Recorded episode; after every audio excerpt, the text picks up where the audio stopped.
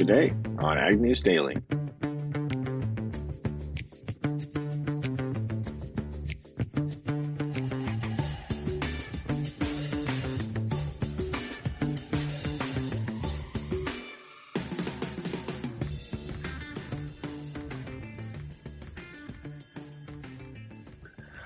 Monday, August twenty-ninth, twenty twenty-two, this Ag News Daily episode is brought to you by Mystik Lubricants. For a look at their full range of top quality products, visit mystic lubes dot com. That is M Y S T I K, lubes dot com. This is Tanner Winterhoff, joined on the Market Monday with Cassidy Zirkle. How's Cassidy doing? I'm good, Tanner. I had a little hiatus from the show for about a week. I'm excited to be back. Just can't keep you away. I won't be on Ooh. much this week since y'all will be doing so much at Farm Progress. I was excited to be a little involved today. Absolutely. That'll be, uh, should be a very long week and a very fast week all at the same time. I'm looking forward to meeting a bunch of listeners while we're hanging out uh, each morning, recording live at the Sukup Manufacturing booth. But uh, nonetheless, let's jump into a little bit of news. Of course, we talked about Jerome Powell's, the Fed chair's, comments last week on Friday, but both Friday and here on Monday, U S Treasury bond markets spiked, lifting yields on the benchmark two-year notes to levels last seen prior to the global financial crisis. Cassidy, investors are resetting their interest rate expectations because Powell's hawkish terms forcefully to use the Fed's tools to bring down inflation alongside his headline that has, I think, capped every news source, some pain to households and businesses in the world's economy to come. So one of the largest players in the world economy is now seeing yields higher than histor- historically before the global financial crisis. Cassidy, what that means here on the finance side of things is originally raising the Fed's rates would affect those with short-term borrowings or operating notes or those on variable rate loans. His comments here triggered the bond market for two and five-year terms, which means equipment loans are now going to escalate interest rates as well. So uh, unfortunate news, but it sounds like that's what the Fed thinks needs to happen. Well, Tanner, I do appreciate you explaining that a little bit more. It does sound like that's going to affect a lot of our listeners who will be purchasing or leasing equipment in the coming years. That's correct. What do you got for your first piece of news? I have another touch on a crisis, which we all know is dry weather across not only the U S, but Europe. The French wine growers are harvesting their grape harvest even sooner than ever before because of drought. And that also leads into the Texas wine crop. The yield has gone down a lot compared to recent years, but their low yields have turned out to be of great quality. So there should be some good wine coming out of my home state this season. Yeah, we don't like to hear about short crops, but if it means a good product, then uh, we can look forward to that. Staying on the drought conversation, Beijing is reporting that more than one hundred thousand people have moved to safer areas, which is higher grounds, on Monday as heavy rains brought flooding risks to that southwest region of China, Cassidy, that we were we reported on being devastated by heat waves and drought for most of the summer. We had talked a lot of their energy is hydro-generated, and now heavy rain has come back to the area. There's even more in the forecast for Tuesday. The mega cities built on the hilly areas overseeing some of those surrounding mountain ranges are subject to flash flood warnings both Monday and Tuesday. But China's meteorolo- meteorological agency maintained a national orange alert for drought. So still second highest level possible, but there's seen some much needed rain, unfortunately, in amounts that the area can't handle coming down all at once.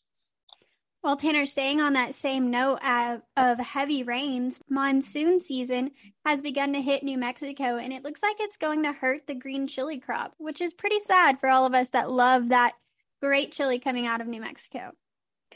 Yeah, no kidding. We've certainly got a lot of weather news today, so let's hit Ukraine. We haven't brought them into the picture yet. Of course, we reported last week on the Ukrainian nuclear power plant that had gone offline and then reserve generators had popped back on. Well, there was again another issue late in the day on Friday. Now international inspectors are headed there Monday to the Ukrainian nuclear plant in the center of a growing alarm for potential radiation disaster. The United Nations nuclear watchdog mission is set to arrive in the Russian-occupied area later this week, offering hope for some progress even between the two warring sides as they exchange accusations of shelling around the complex. Nobody's taking the blame, it seems like, Cassidy, here. Each is saying the uncertainty is caused by the other side. So we must protect the safety and security of Ukraine and Europe's biggest nuclear facility, said Rafael Grossi, the head of the U N's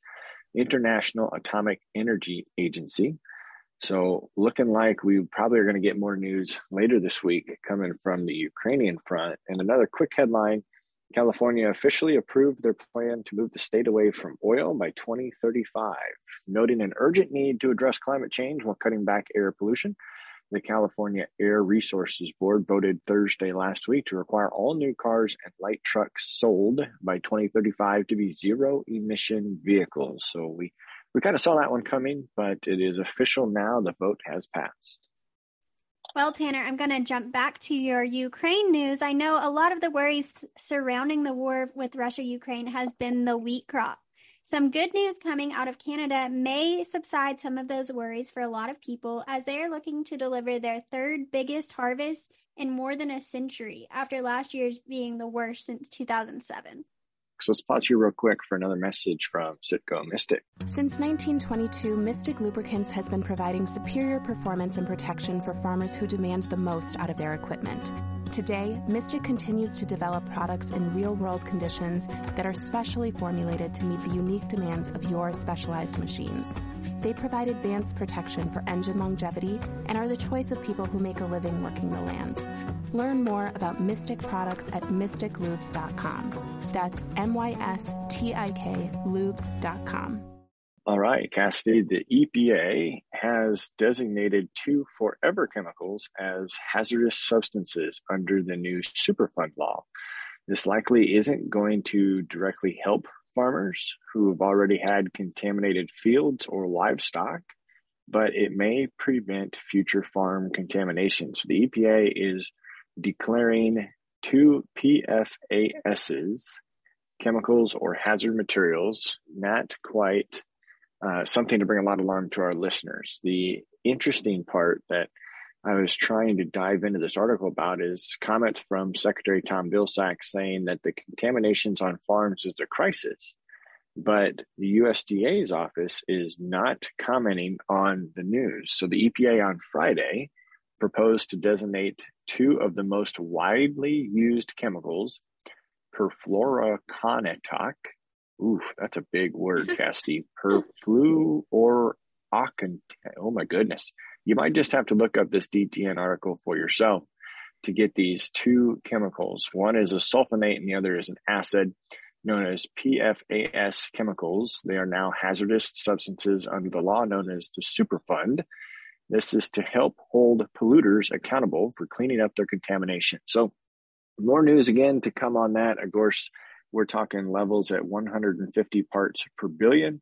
These chemicals are linked to kidney and testicular cancer, as well as higher rates in diabetes, lower fertility rates in women, and damage to liver and immune systems. So there's good reason for them to be considered, but we'll wait and see here when the U S D A makes its announcement as to what effect that has on agriculture.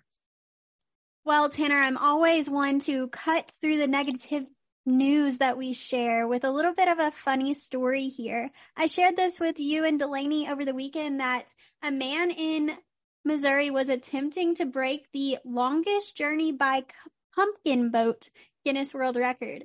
And it looks like he actually achieved that record. He floated thirty-eight miles on the Missouri River in an eight hundred forty-six pound pumpkin and beat the previous wow. record of twenty-five miles of a float. That was Dwayne Hansen from Nebraska. So congrats to him. Wow, that is uh, certainly unique. Of course, we had our sheep shearing conversation last week, which I had never heard of, so I should not continue to be surprised. But good job sourcing that one. Let's pause one more time for a message from Citgo Mystik. Since nineteen twenty-two, Mystik Lubricants has been providing superior performance and protection for farmers who demand the most out of their equipment. Today, Mystik continues to develop products in real-world conditions that are specially formulated to meet the unique demands of your specialized machines. They provide advanced protection for engine longevity and are the choice of people who make a living working the land. Learn more about Mystik products at mystic lubes dot com. That's M Y S T I K lubes dot com. Well, Cassidy, as we get ready to jump into our Monday market conversation here, towards the end of close, December corn is up seventeen and a half cents per bushel. November soybeans are down twenty-two cents. December Kansas City wheat is up twenty-five and a half, while December Chicago wheat is up thirty-three and a quarter. Of course, you throw Minneapolis wheat in, they're up nineteen and three quarters. We did talk a little bit last week about the Dow Jones Industrial Average. It is down another twenty-nine and a half points today. Crude is up as far as that goes. So uh, we will jump into our conversation today, even though live cattle is down, feeder cattle is down, and lean hogs made a rebound, to see what is the story behind those markets. Let's get into that conversation.